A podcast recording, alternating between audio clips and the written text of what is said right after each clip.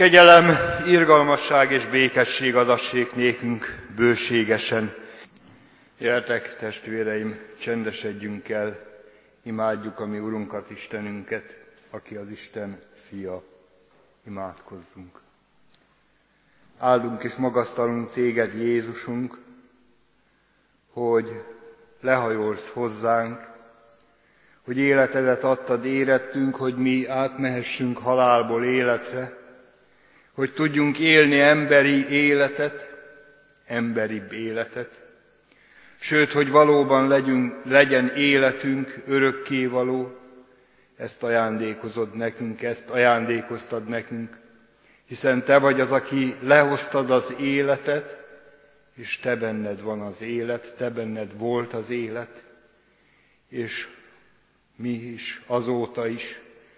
Ha igazán élni szeretnénk, ha élni akarunk, akkor Téged kell keresnünk, Téged az élet fejedelmét, a világ mindenség urát, az Isten fiát, aki nem vet meg bennünket, hogy mehetünk hozzád úgy, amint vagyunk, és köszönjük, hogy a veled való találkozás után nem kell ugyanúgy tovább mennünk, hanem megtapasztalhatunk valamit a veled való találkozásból, áldást, fölszabadítást, terheink alól való föloldozást, megkötözöttségeinkből megoldást, megoldhatatlan kérdéseinkre, gondjainkra, problémáinkra választ és megoldást, bűnterheinkből szabadulást. Köszönjük, hogy ez mind azért van, mert Te életedet adtad érettünk, hogy legyen embernek útja Istenhez. Köszönjük, hogy most is hívhatunk, hogy jöjj el közénk, áld meg a Te igédet, és szentelj meg bennünket a Te igazságoddal. A Te igéd igazság. Amen. Isten igéjét a Bibliaolvasó kalauzunk szerinti új szövetségi részből, Lukács írása szerinti Szent Evangélium 22. fejezetéből olvasom a 66-tól a 71 terjedő szakaszt. Itt így szól Isten igéje. Amint nappal lett, egybegyűltek a nép véneinek tanácsa, főpapok és írástudók, és vitték őt az ő gyülekezetükbe, mondván, ha te vagy a Krisztus, mondd meg nekünk. Mondta pedig nekik, ha mondom nektek, nem hiszitek, de ha kérdezlek is, nem feleltek nekem, sem el nem bocsátotok. Mostantól fogva pedig az embernek fia az Isten hatalmának jobbja felül ül, mondták pedig minnyájan, te vagy tehát az Isten fia, ő pedig mondta nekik, ti mondjátok, hogy én vagyok. Azok pedig mondták, mi szükségünk van még bizonyságra, hiszen mi magunk hallottuk az ő szájából. Foglaljunk helyet, testvéreim! Kedves testvéreim, az előbb felolvasott Biblia szakasz igazából valószínűleg minden templomba járó előtt ismerős. Ebből a szakaszból most még egyszer nyomatékosan szeretném kihangsúlyozni a 70. versben található gondolatot. Mondták pedig minnyájan, te vagy tehát az Isten fia. Én magam is elgondolkoztam, és úgy érzem, hogy engem is megragadott ez a gondolat kör, és ezért is maradtam ennél, mert a kérdés önkéntelenül is adódik, adódhat mindannyiunk számára azóta is, hogy, tudni, hogy tudnélik, kicsoda Jézus.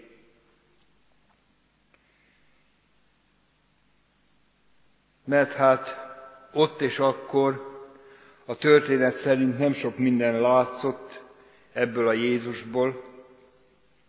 Azok, akik szimpatizáltak vele, azok, akik tanítványai voltak, barátai, mellette álltak, egyszer csak kiderült, hogy senki nincs mellette.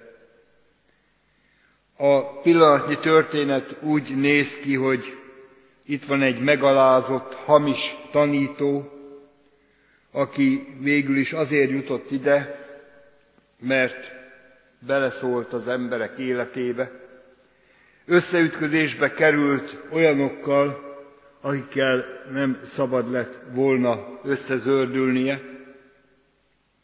Valószínűleg akkor is ismert volt, ismert lehetett a manapság vagy egy időbe tréfásan emlegetett mondás nálunk, hogy tudnilik a vezetők érintése életveszélyes és tilos, és hát akkor is veszélyes dolog volt a vezetőket zaklatni, bosszantani. Összetűzésbe kerül ez az ember a papokkal, a vallási vezetőkkel, a farizeusokkal, és hát cinikusan azt mondanánk mai nyelven, hogy na igen, hát most így járt. Maga kereste saját magának. Egyébként józanul végig szemlélve is, veszedelemre adták egyszerűen azért, mert útba volt nekik, mert ez a Jézus, ez valahogy maga mellé állította az emberek nagy részét, a hallgatóság nagy részét, és hát volt ebben irigység, féltékenység, meg sok minden más is, és talán legkevésbé a törvény tisztelete vagy megőrzése. Veszelem, veszedelemre adták tehát Jézust. Sokakat fölkavar a kérdés egyébként, ami ott is elhangzott, amit persze provokálóan, provokációképpen adtak Jézusnak a szájába, mondták neki, amikor ez a Jézus azt mondta, hogy ő a hatalmasnak, a mindenhatónak jobbján fog ülni, és hát akkor rákérdeztek, hogy akkor ezt konkrétan te úgy gondolod, hogy te vagy az Isten fia? Te tényleg ezt mondod? Nem egy próféta, nem egy tanító, nem egy népet fölrázó, fölzaklató és sok mindenkit fölbolygató, hanem egyenesen az Isten fia. Úgy van, ahogy te mondod. Igen, így van. És hát, és hát tudjuk a történetből, hogy Jézust Isten káromlással, Isten káromlás véget árulták, juttatták oda, ahova juttatták, ítélték el. Ma persze azt mondanánk mai logikánkkal, mai eszmélődésünkkel, hogy ó, hát ilyen nem létezik. Hiszen hát hogyan is lehetett volna Jézus Isten káromló, ő tényleg az Isten fia volt. De ez a kérdés, tudnélik, hogy kicsoda Jézus, azóta is sokakat fölkavar, sokakat izgat, te vagy tehát az Isten fia. Mert az nem lehet, hiszen hát káromlás szól a mindenható, a felséges ellen, nem lehet, hogy ő lenne az Isten fia. Vagy hát mégis. Tényleg, ha mégis ilyen kiszolgáltatott lenne az Isten fia. Te vagy az Isten fia. Hiszen hát ez félelmetes. Ez félelmetes, és azóta is félelmetes a kérdés, hogyha ezt komolyan vesszük, hogy Jézus az Isten fia, akit, és a kérdést igazából át lehet tenni egészen személyesre, egészen neked szólóvá, hogy tudni, kicsoda neked ez a Jézus. Szerinted is az Isten fia? Mert ha igen, akkor hogy lehet az, hogy ő az, akit nem fogadsz, Ő az, aki kiszolgáltatottként áll életed, szíved ajtaja előtt és zörget, és hangzik olykor-olykor a szava. Ími az ajtó előtt állok és zörgetek, ha valaki meghallja az én hangomat, ha egyáltalán. De hát Jézus az Isten fia, hiszen hát akkor ő neki nem kívül, kívül kellene állni, hiszen ő akkor nem lehetne ilyen kiszolgáltatott, hiszen akkor, és rádöbbenhetünk a saját életünk kérdéseiben, hogy vajon mi hányszor és hogyan bántunk el ezzel a Jézussal, hogyan vált a mi életünkben kiszolgáltatottá, hogyan lehetett az, hogy nem áldottuk az ő nevet, nem voltunk készek az ő nagy nevének áldására, nem voltunk készek arra, hogy szavainkkal, vagy ami még jobb lenne, életünkkel vallomást tegyünk erről a Jézusról, hogy lássék bennünk Jézusnak a szépsége, valósága és hatalmassága. Tényleg ő az Isten fia. És egyáltalán számunkra ő az Isten fia. Kicsoda neked Jézus? Mert tudjuk, hogy ő az, aki halálra ment, önként, és nem az emberi gonoszság diadalaként, nem az árulás győzelmeként jutott oda, ahova jutott. Önként ment azért, azért, hogy én éljek, hogy nekem legyen életem, emberi életem igazán emberséges emberként is, sőt, ami több, élni örökké, az örökké valóságban, mert hiszen tudjuk, hogy ő az, aki fölment a mennyekbe, ül a mindenhatónak jobbján, de nem csupán azért, hogy onnan lenézze az emberek, a porszemnyi senkiknek a küszködését, hanem azért, hogy helyet készítsen az övéi számára, ül a mindenható jobbján, és majd egyszer vissza fog térni. Egyszer csak visszatér, úgy jön vissza, mint az Isten fia, mint ítélő bíró, Úr, Úr lesz a Jézus mindenütt. Bár, bár milyen jó lenne, hogyha a te szívedben is már most ő lenne az Úr, és Jézus a már őt megillető helyre kerüljön, kerülne a te szívedben, a te életedben is, hiszen ő már az őt megillető helyen van az Atya jobbján, de közel van ő most is, közel van, hogy belépen a te életedbe, elfoglalja az őt megillető helyet, és közel lehetsz te is hozzá,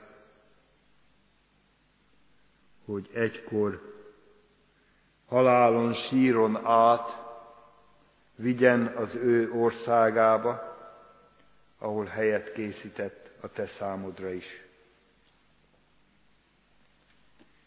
Isten áldjon meg mindannyiunkat, hogy ez a hír mindannyiunk számára örömhír legyen, örvendezés, evangélium, hogy Jézus azért ment halálra, hogy bennünket átvigyen az örök élet dicsőségébe, az ő országába. Csendesedjünk el, helyünkön maradva, és imádkozzunk. Urunk Jézusunk, áldunk téged, hogy Te vagy az Isten fia. Te vagy a messiás, te vagy a megígért Krisztus, Te vagy az, aki elhozod életünkbe mindazt a jót, amivel nekünk szűkölködünk, amivel nekünk segíteni tudsz, amire mi nagyon is rászorulunk, híjával vagyunk, de ami nálad bőséggel van. Köszönjük, hogy Isten, az Atya, vele együtt mindennel megajándékozott bennünket, és milyen jó, hogy mi őt elfogadhatjuk. Ő bekerülhet szívünkbe, életünkbe, minden napjainkba, egyébként is, hiszen nála nélkül igazán semmi nem a miénk. Egyedül vele és általa, hiszen ő hozta le az életet, és ez az élet a miénk lehet. Áldunk és magasztalunk azért, hogy nem vagy messzire egyikönktől sem. Nem akarod, hogy egyedül, magányosan, árván járjunk a földi életben. Te vagy erőtlenségünkben erőnk, Te vagy vigasztalunk akkor, amikor gyászfájdalmát hordozzuk szívünkben, amikor ravatal mellett kell megállanunk, és Te vagy mellettünk beteg ágyunknál is, hogy felsegíts, vagy hogy átvígy a Te országodba. Köszönjük, Urunk, hogy ha halára válik is testünk egykoron, akkor is tudhatjuk, hogy Te fogadsz magadhoz, Te átviszel az örök élet dicsőségébe, ott, ahol nem lesz többé sírás, fájdalom és gyász, elválás, csak fény és megújulás, és Te. Köszönjük, hogy Te azt akarod, hogy a tiéd mind ott legyenek nálad, és köszönjük, hogy mi is sorakozhatunk ehhez, és mi is lehetünk a tiéd, hogy valljuk egy életen át szívünkben, életünkkel és tetteinkkel és szavainkkal, hogy Te vagy az Úr, Te vagy a Krisztus, és Te leszel az Úr az egész világ mindenség fölött. Ezért dicsérünk, áldunk és magasztalunk. Amen. Önmagunkban mondjuk a mi imádságunkat is. Mondjuk el fennhangon a mi Úrunk Jézustól tanult imádságunkat. Mi, Atyánk, aki a mennyekben vagy, szenteltessék meg a Te neved, jöjjön el a Te országod, legyen meg a Te akaratod, amint a mennyben, úgy a földön is. Minden napi kenyerünket add meg nekünk ma, és bocsáss meg védkeinket, miképpen mi is megbocsátunk az ellenünk védkezőknek, és ne vigy minket kísértésbe, de szabadíts meg a gonosztól, mert tiéd az ország, a hatalom és a dicsőség, mind örökké. Amen. Mindezek után a mi Úrunk Jézus Krisztus kegyelme, Istennek az Atyának szeretete és a Szentlélek közössége legyen és maradjon mindenkor mi velünk. Amen.